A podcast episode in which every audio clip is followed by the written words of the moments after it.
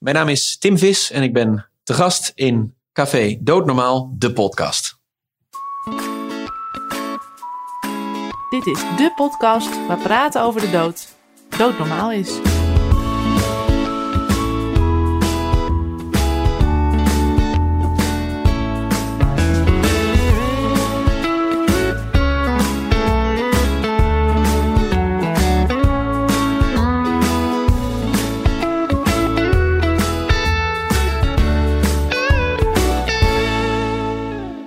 Van harte welkom bij de eerste aflevering van Café Doodnormaal, de podcast. Normaal doen we dat uiteraard in een café, maar vandaag zitten wij op een verlaten kantoor in Amsterdam.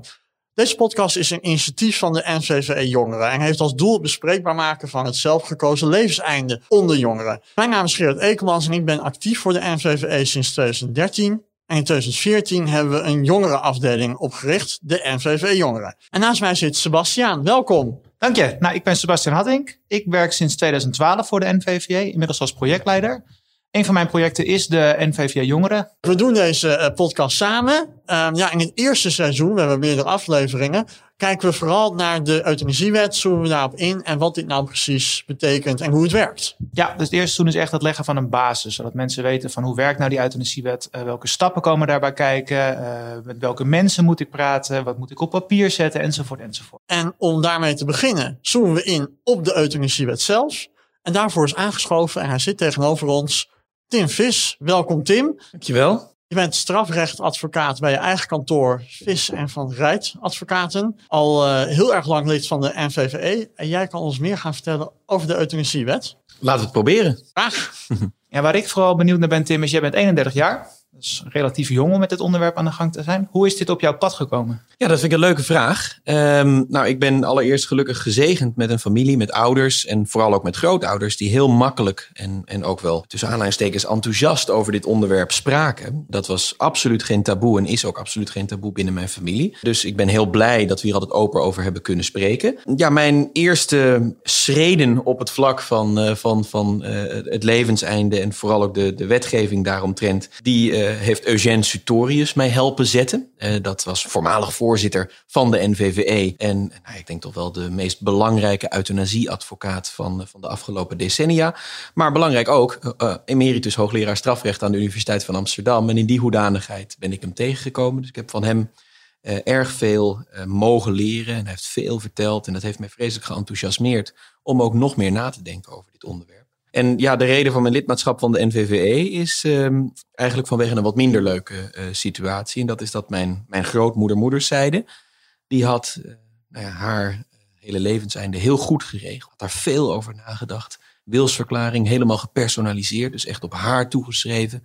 Had dat opgemaakt, veelvuldig met haar huisarts besproken, ook nadat ze was verhuisd naar een serviceflat. Dus die dacht daar helemaal klaar voor te zijn. Nou, op enig moment werd zij min of meer onverwacht toch, toch ernstig ziek en uh, raakte zijn ernstige gezondheidsproblemen. En was het moment daar. Maar op dat moment was, was haar eigen huisarts op vakantie. Nou, dat kan natuurlijk gebeuren. En haar waarnemer, ja, die, die zag zich, uh, daar was ik toen de tijd heel boos om, dat had ik eigenlijk helemaal niet moeten zijn. Maar ja, die zag zich dus geconfronteerd met een situatie van een, van een oude dame met een, met een levenseinde wens, een actieve levenseinde wens, die hij nog geen twintig minuten kende. En hij gaf aan dat hij dat niet kon doen. Zoals ik al zei, daar was ik destijds uh, aardig gepikeerd om. En ik vond dat hij die ruimte wel had. Maar inmiddels begrijp ik heel goed uh, dat hij dat niet kon. Uh, dat hij dat ook voor zichzelf niet kon doen. Dat respecteer ik ook. Um, maar hij kon mijn grootmoeder dus, dus alleen maar palliatief sederen. Zij was dermate slecht dat dat kon, gelukkig maar. maar ik kan me heel goed herinneren dat de laatste woorden die mijn grootmoeder tegen hem zei, vlak voordat ze nou uiteindelijk in slaap viel, was als u maar weet dat dit niet is wat ik heb gewild. Nou ja, dat is natuurlijk op zich een tamelijk heftige manier om, om afscheid van te nemen. En vanaf dat moment ontstond er naast mijn, mijn professionele fascinatie, zal ik maar zeggen, die op dat moment nog in de studiefase was. Maar ontstond er ook wel een, een, persoonlijke uh, motivatie om, om dit in ieder geval bespreekbaar te maken. En om hopelijk de situatie zoals die bestaat ook nog wat te verbeteren. Want we hebben het goed geregeld, maar niet perfect. En nou zeg je, we hebben het goed geregeld, maar misschien is het goed om een stapje terug te doen. Want hoe werkt de euthanasiewet? Kan je dat uitleggen? Ja, dat, uh, dat zal ik proberen. Uh, laten we vooropstellen, de, de WTL, hè, de, de, de euthanasiewet, zoals die in de volksmond wordt genoemd, dat is, uh, dat is ontzettend goed dat we die hebben. En dat ja, is eigenlijk een, een manier waarop allerlei normen die in de rechtspraak van de decennia daarvoor al zijn ontwikkeld, in een wet zijn neergelegd. Zorgvuldigheidseisen worden die genoemd. En dat wettelijk systeem dat beoogt alle vormen van lijden te voorkomen bij mensen die, eh, die, die een levenseindewens hebben.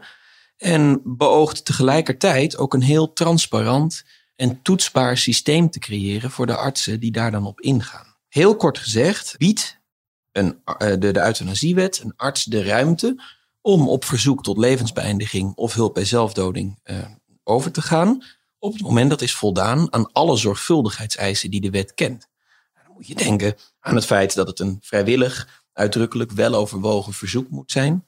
Dan moet je denken aan de heel belangrijke eis dat sprake is van uitzichtloos en ondraaglijk lijden aan de kant van de verzoeker. En daarnaast moet de arts het ook heel zorgvuldig doen. Moet de arts altijd een onafhankelijke consulent vragen om te controleren of aan de zorgvuldigheidseisen is voldaan. En de arts die moet het allemaal netjes, volgens het boekje, volgens de medische regelen der kunst uitvoeren. En heel belangrijk, de arts moet het melden. En dat is ja toch wel een unieke situatie in Nederland. Dat iets dat op zichzelf strafbaar is, niet strafbaar hoeft te zijn als aan al deze voorwaarden wordt voldaan. Maar dat de arts wel zelf de stap moet zetten om dat te melden. Dat is ja, in zekere zin heel tegennatuurlijk. Want uh, iemand die mogelijk met het strafrecht in aanraking komt, die wil dat natuurlijk liever niet melden. Maar dat is het grote goed van ons euthanasierecht. Uh, en dat is ja, opnieuw een ontwikkeling van, van echt normen die door en in de rechtspraak zijn ontstaan.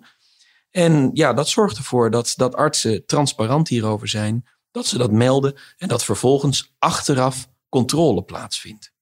En die controle, die vindt plaats door wat we de regionale toetsingscommissies euthanasie noemen. Oftewel de RTE's. Nou, dat zijn commissies die samengesteld zijn uit experts, dus een jurist, een ethicus en een arts.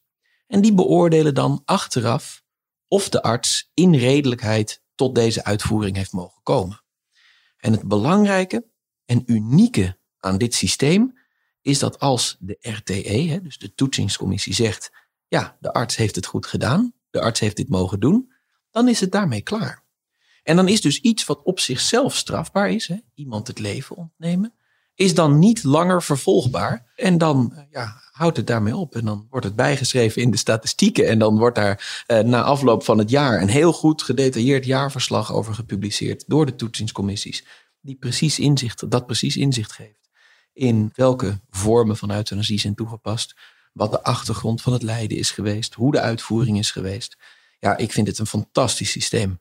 Opnieuw, het heeft ook wel gebreken. Daar zullen we vast later ook nog wel over komen te spreken. Maar het systeem in de kern is, is waanzinnig goed bedacht. Ja, je, je noemt eigenlijk al heel erg veel waar we deze aflevering verder over gaan praten. En komende afleveringen. Dus dank daar eigenlijk voor. Een prachtige introductie. Um, maar waar ik eerst en vooral benieuwd naar ben.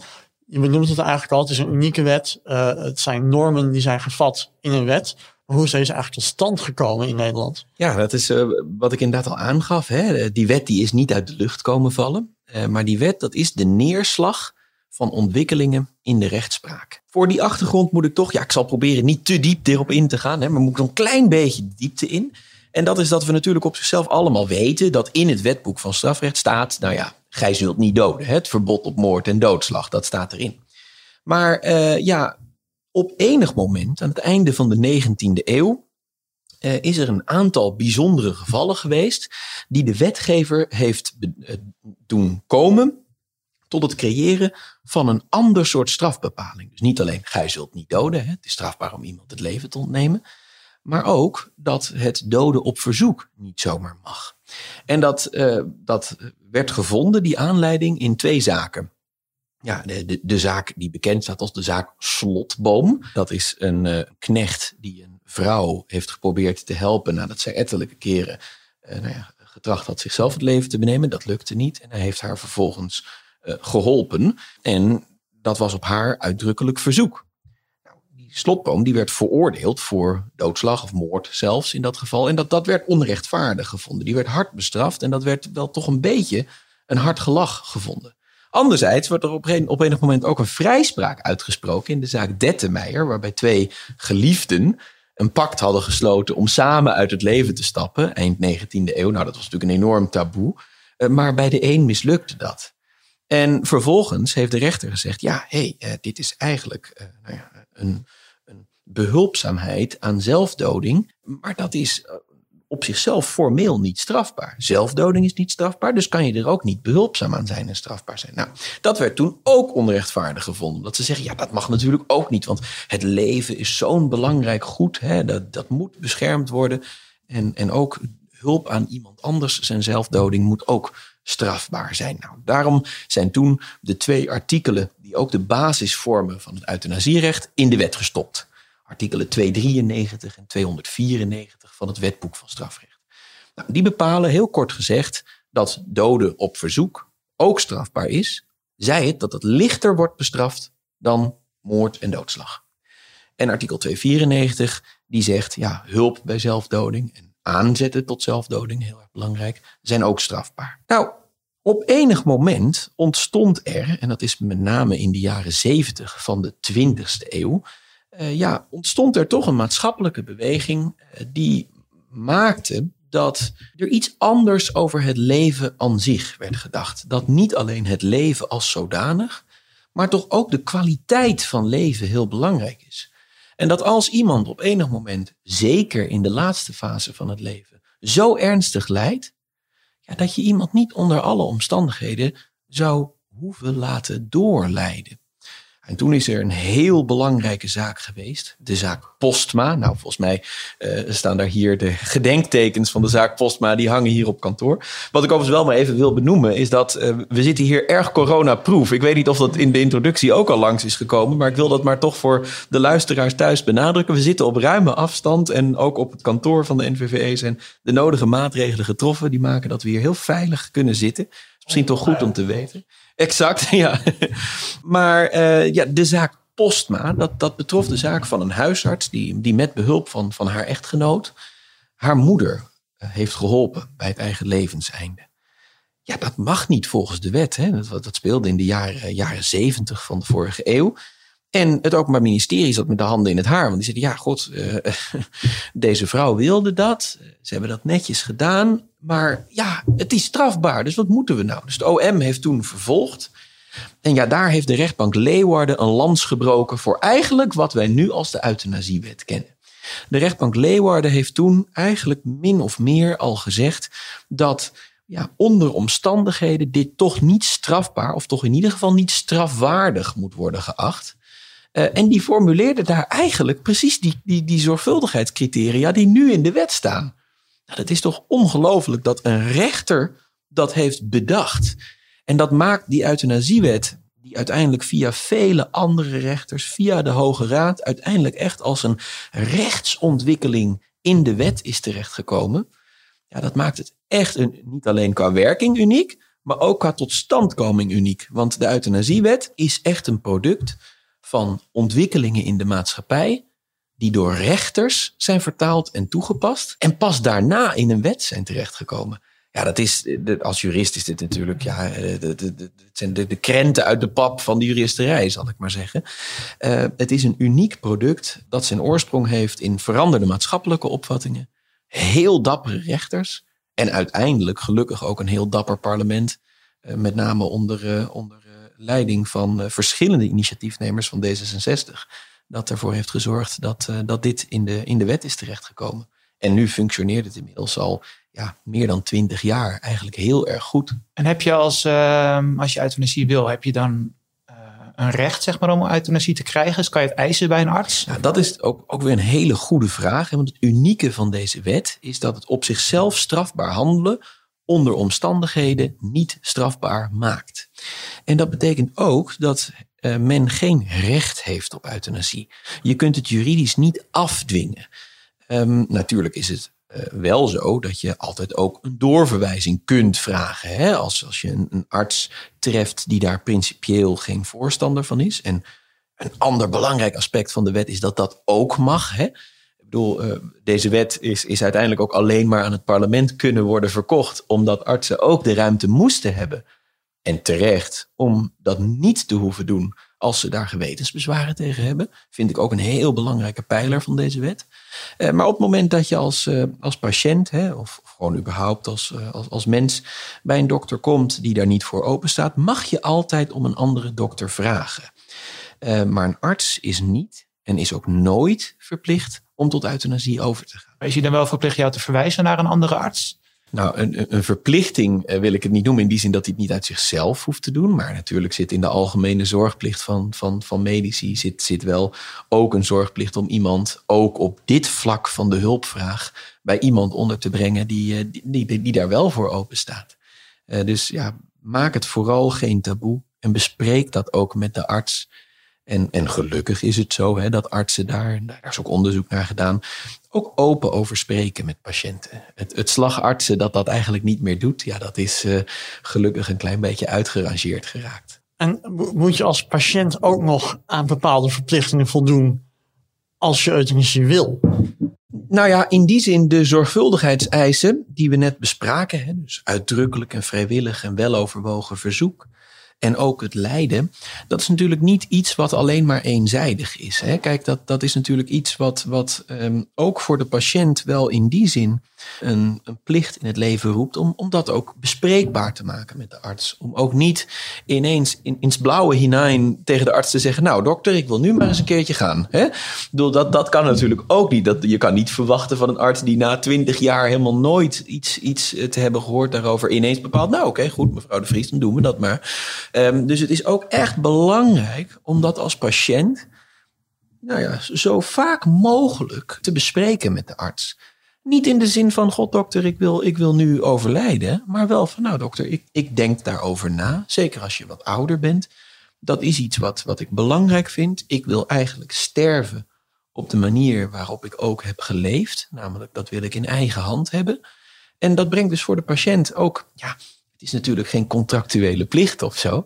Maar het is voor de patiënt wel heel belangrijk om dat ook periodiek met de arts te bespreken.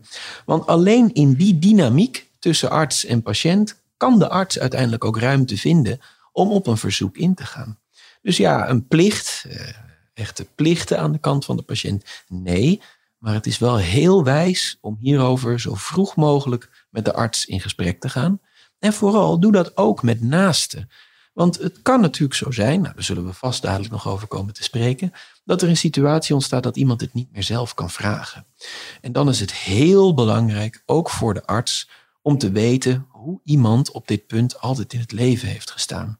Dus bespreek het met de arts, bespreek het met naasten, leg iemands visie op dit punt goed vast, want ja, dat biedt de grootste zekerheid dat iemand het leven ook kan verlaten op de manier hij het heeft geleefd. En dan noemden we net hele grote begrippen, ondraaglijk en uitzichtloos lijden, maar wie, wie bepaalt dat? Want wat voor mij ondraaglijk is, dat is voor jou weer anders en voor Gerard weer anders. Nou, uiteindelijk, de, kijk, een, een patiënt gaat op zichzelf over het lijden en over hoe hij dat ervaart. Dus de, over de ondraaglijkheid van het lijden, dus wat voor een patiënt ondraaglijk is. Voor de een kan dat inderdaad een, een grotere rekkelijkheid meebrengen dan de ander. Uiteindelijk gaat daar de patiënt over. Maar dat wil natuurlijk niet zeggen dat, dat een arts op het moment dat een patiënt zijn teen stoot en die zegt, oh, dit is voor mij vreselijk ondraaglijk, dokter, maak er een eind aan. Ja, dat kan niet.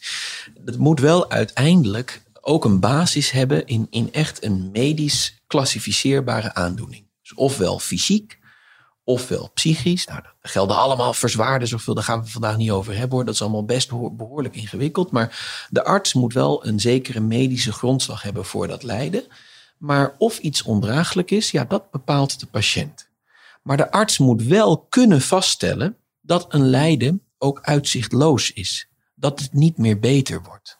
Dan kun je natuurlijk denken aan iets heel voor de hand liggends. Hè? Een terminale ziekte die in een laatste fase is. Dat is al vrij rap uitzichtloos. Maar het kan natuurlijk ook in een eerdere fase zitten. En dat die uitzichtloosheid erin wordt gevonden dat iemand nooit meer beter wordt. Alleen maar af zal glijden, fysiek of psychisch. Uh, en dat kan ook ondraaglijkheid en uitzichtloosheid van het lijden meebrengen. En de arts moet wel ook kunnen vaststellen dat er geen andere oplossing is. Althans, geen andere redelijke oplossing. Dus niet ieder lijden is ondraaglijk, ook al wordt het zo ervaren. Maar de basis is wel dat de patiënt de ondraaglijkheid bepaalt. En dat natuurlijk ook met de arts bespreekt. En is dat dan nog leeftijdsgebonden? Nee, op zichzelf niet. Er is een aantal leeftijdsgrenzen in, uh, in de euthanasiewet. Hè. Belangrijk is, uh, is, is de leeftijdsgrens van 12 jaar. Onder de 12 jaar kan er, uh, ja, dat, ik zeg er wel meteen bij, dat, dat komt amper voor. Hè. Euthanasie op zo'n jonge leeftijd. Dus dat is wel goed om, om ook even te melden. Maar 12 jaar is, is de eerste leeftijd waarop euthanasie met allerlei aanvullende voorwaarden mogelijk zou kunnen zijn. Maar het is niet zo dat je 70 moet zijn om voor euthanasie in aanmerking te komen. Nee, dat is niet leeftijdsgebonden. Het is met name persoonsgebonden. Het hangt af van iemands eigen wens, iemands eigen verzoek. En ja, het allerbelangrijkste opnieuw, ik val een beetje in herhaling, maar bespreek hoe iemand hierover denkt. Bespreek dat met de arts en bespreek het met naasten, zodat er nooit misverstand over kan bestaan over hoe iemand ook op het vlak van sterven in het leven staat. Dat zijn best moeilijke gesprekken, kan ik me zo voorstellen. Zowel met arts als vooral eigenlijk met je naasten. Ja, dat, dat kan ik me ook heel goed voorstellen. Hè. Dat, dat, dat zie je natuurlijk ook en dat hoor je ook wel van mensen, dat het heel lastig is aan te kaarten. Maar daarom ben ik ook heel blij dat dit soort podcastreeksen uh, er, er, komen om, om dat uit de taboesfeer te halen. Ik vind dat heel erg goed. Nou, wij Gerard kennen elkaar omdat we ooit een keer, uh, uh, behoorlijke poos geleden zelfs een keer op een jongerendag hebben gesproken met jongeren over dit onderwerp. Ik weet dat er, uh, nou ja, natuurlijk buiten coronatijden, maar dat er veel bijeenkomsten ook worden georganiseerd om dit toch bespreekbaar te maken. Dat vind ik vreselijk belangrijk. En ik hoop ook dat over dit onderwerp ook op televisie meer wordt gesproken. Omdat, nou ja, goed, dan spreek ik misschien een beetje voor mezelf, maar zoals ik vind dat iemand moet kunnen leven op de manier zoals hij dat wil, moet kunnen zijn wie die wil, in alle aspecten van het leven, vind ik dat iemand dat ook ja, op het sterven het recht heeft om, om dat te doen. Omdat het sterven, vind ik, een onverbrekelijk, onlosmakelijk onderdeel van het leven zelf is. En ik heb dan ook de hoop dat dit, en ik heb ook het idee dat dat wel gebeurt, maar dat dit onderwerp steeds meer bespreekbaar wordt. En wees vooral niet bang om het te proberen. Uh, ik, denk dat dit uiteindelijk, als, uh, als, als iemand dit met naasten of met een arts aankaart, op veel meer begrip stuit dan, dan die oorspronkelijk misschien vreest. Maar dat is natuurlijk ook wel moeilijk. Want als ik kijk naar jouw situatie, je schetst met je grootmoeder. Dat is natuurlijk best moeilijk als jouw grootmoeder tegen jou zegt: Ja, Tim, ik uh, hou onwijs veel van je. Maar ja, ik zou als euthanasie een optie zou zijn, zou ik daar wel voor kiezen. Ja, dat, dat, dat, dat is het. En, en nog steeds, ik mis haar iedere dag. Alleen ja. anderzijds, ik, ik heb haar ook. Ja, het is helaas niet helemaal gegaan op de manier zoals ze dat wil. Uiteindelijk is uh, de, de, de, palliatieve sedatie wel goed verlopen en is ze binnen een aantal dagen overleden. En eigenlijk ook op een, op een rustige manier. Zij dat zij echt actief uit het leven had willen stappen. Maar ja, iemand kwijtraken is altijd moeilijk. Anderzijds, ja, zoals ik net al aangaf, ik vind dat iemand moet kunnen sterven op de manier zoals hij ook heeft geleefd. En ik vind ook dat in, in die medemenselijkheid moet zitten, dat je daar begrip bij de ander voor moet opbrengen. Ook voor het moment dat iemand niet meer wil. Of dat nou is vanwege ernstig lijden of om een andere reden.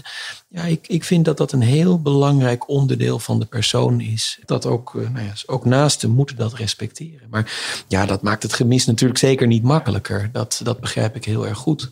Maar door daarover te spreken en door elkaars gedachten daarover te leren kennen, leer je elkaar denk ik ook beter kennen. Uh, ik, ja, opnieuw, ik, ik denk dat dat heel dat dit ook heel belangrijke gesprekken zijn. En dat het ook echt een goed inzicht in de ander kan geven. Dus uh, ja, laat het vooral niet om daarover te spreken. Is er dan nog een verschil tussen lichamelijk lijden, psychisch lijden? Maakt de wet daar verschil tussen? Ja, de wet maakt daar verschil tussen. Uh, in die zin dat uh, voor euthanasie in geval van psychisch lijden, hè, dus ondraaglijk en uitzichtloos lijden dat zijn oorsprong vindt in een psychische aandoening, daar gelden verzwaarde zorgvuldigheidseisen. Daar moeten extra deskundigen naar kijken. De arts moet daar nog omzichtiger dan normaal mee omgaan. En dat is, dat is echt ook voor de arts heel delicate materie. Want ik spreek veel met artsen. Dat, dat vind ik altijd heel verhelderende gesprekken. Maar er is denk ik geen beslissing zo moeilijk voor een arts als de beslissing om uiteindelijk euthanasie uit te voeren.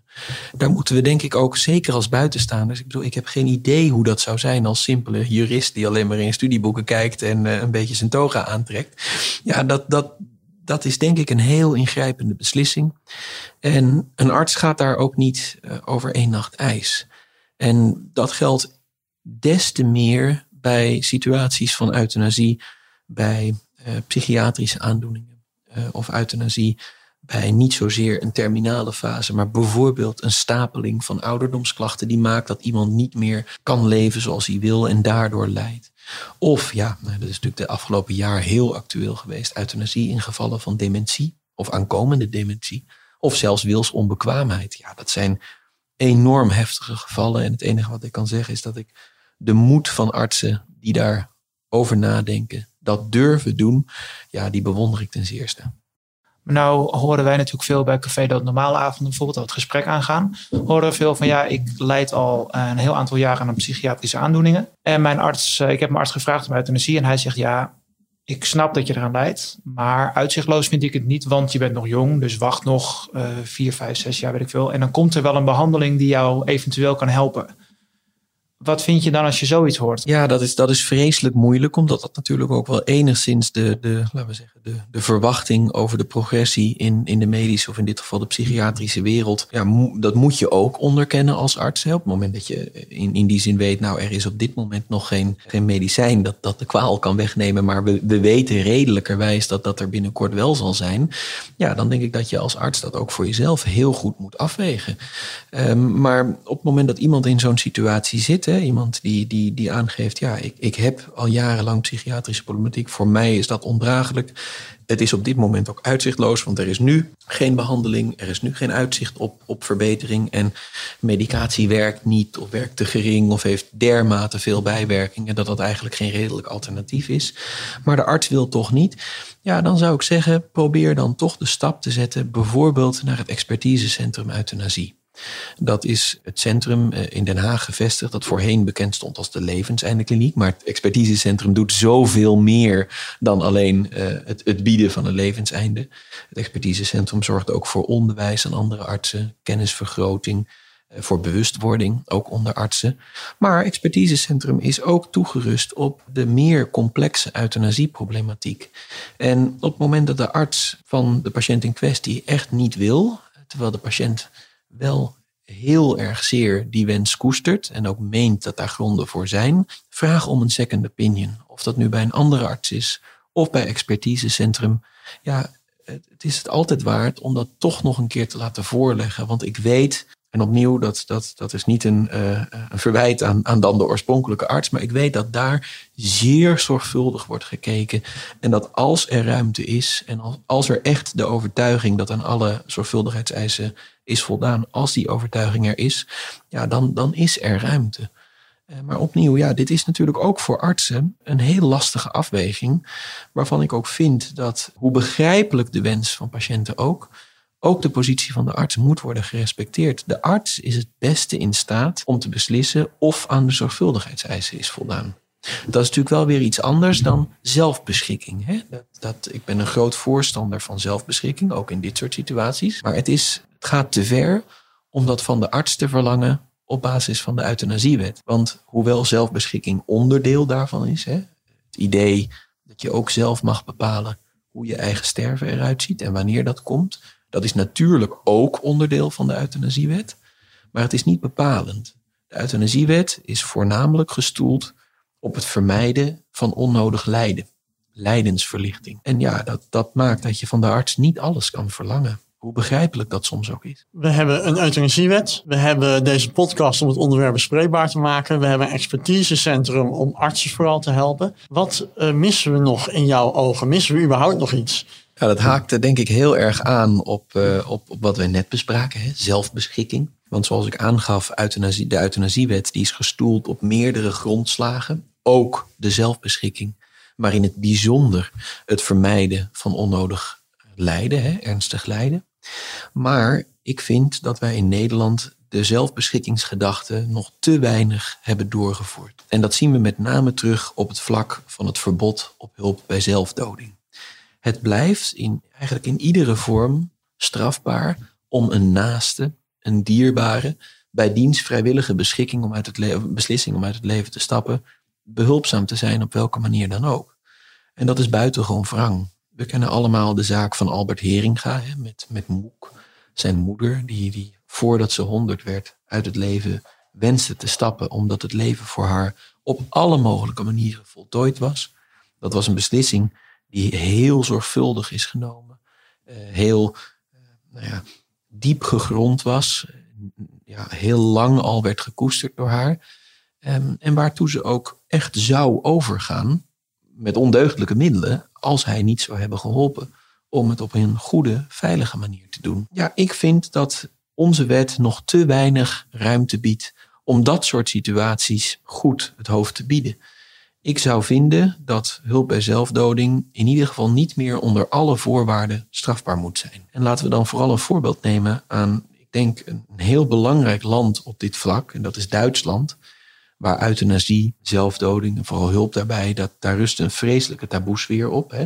Dat komt natuurlijk vanwege de, de Tweede Wereldoorlog en het naziregime daar. Maar toch heeft het Bundesverfassungsgericht daar een heel belangrijke beslissing genomen vorig jaar, die aangeeft dat het zelfbeschikkingsrecht, ook over het sterven, een ontzettend belangrijk onderdeel van de grondrechten is. Een heel belangrijk onderdeel van het grondrecht op eerbiediging van de persoonlijke levenssfeer, ontastbaarheid van het menselijk lichaam. En dat de wet er niet toe mag leiden dat die zelfbeschikking te veel bekneld wordt. Natuurlijk mag de wetgever, dat zegt ook het Duitse grondwettelijk hof, maatregelen treffen om te voorkomen dat eh, mensen onvrijwillig tot een zelfdoding overgaan, uiteraard. Echt kwetsbaren moeten beschermd. Maar er moet ruimte zijn, en ik vind dat dat ook in Nederland moet komen, voor mensen die vrijwillig, wel overwogen, uit het leven willen stappen.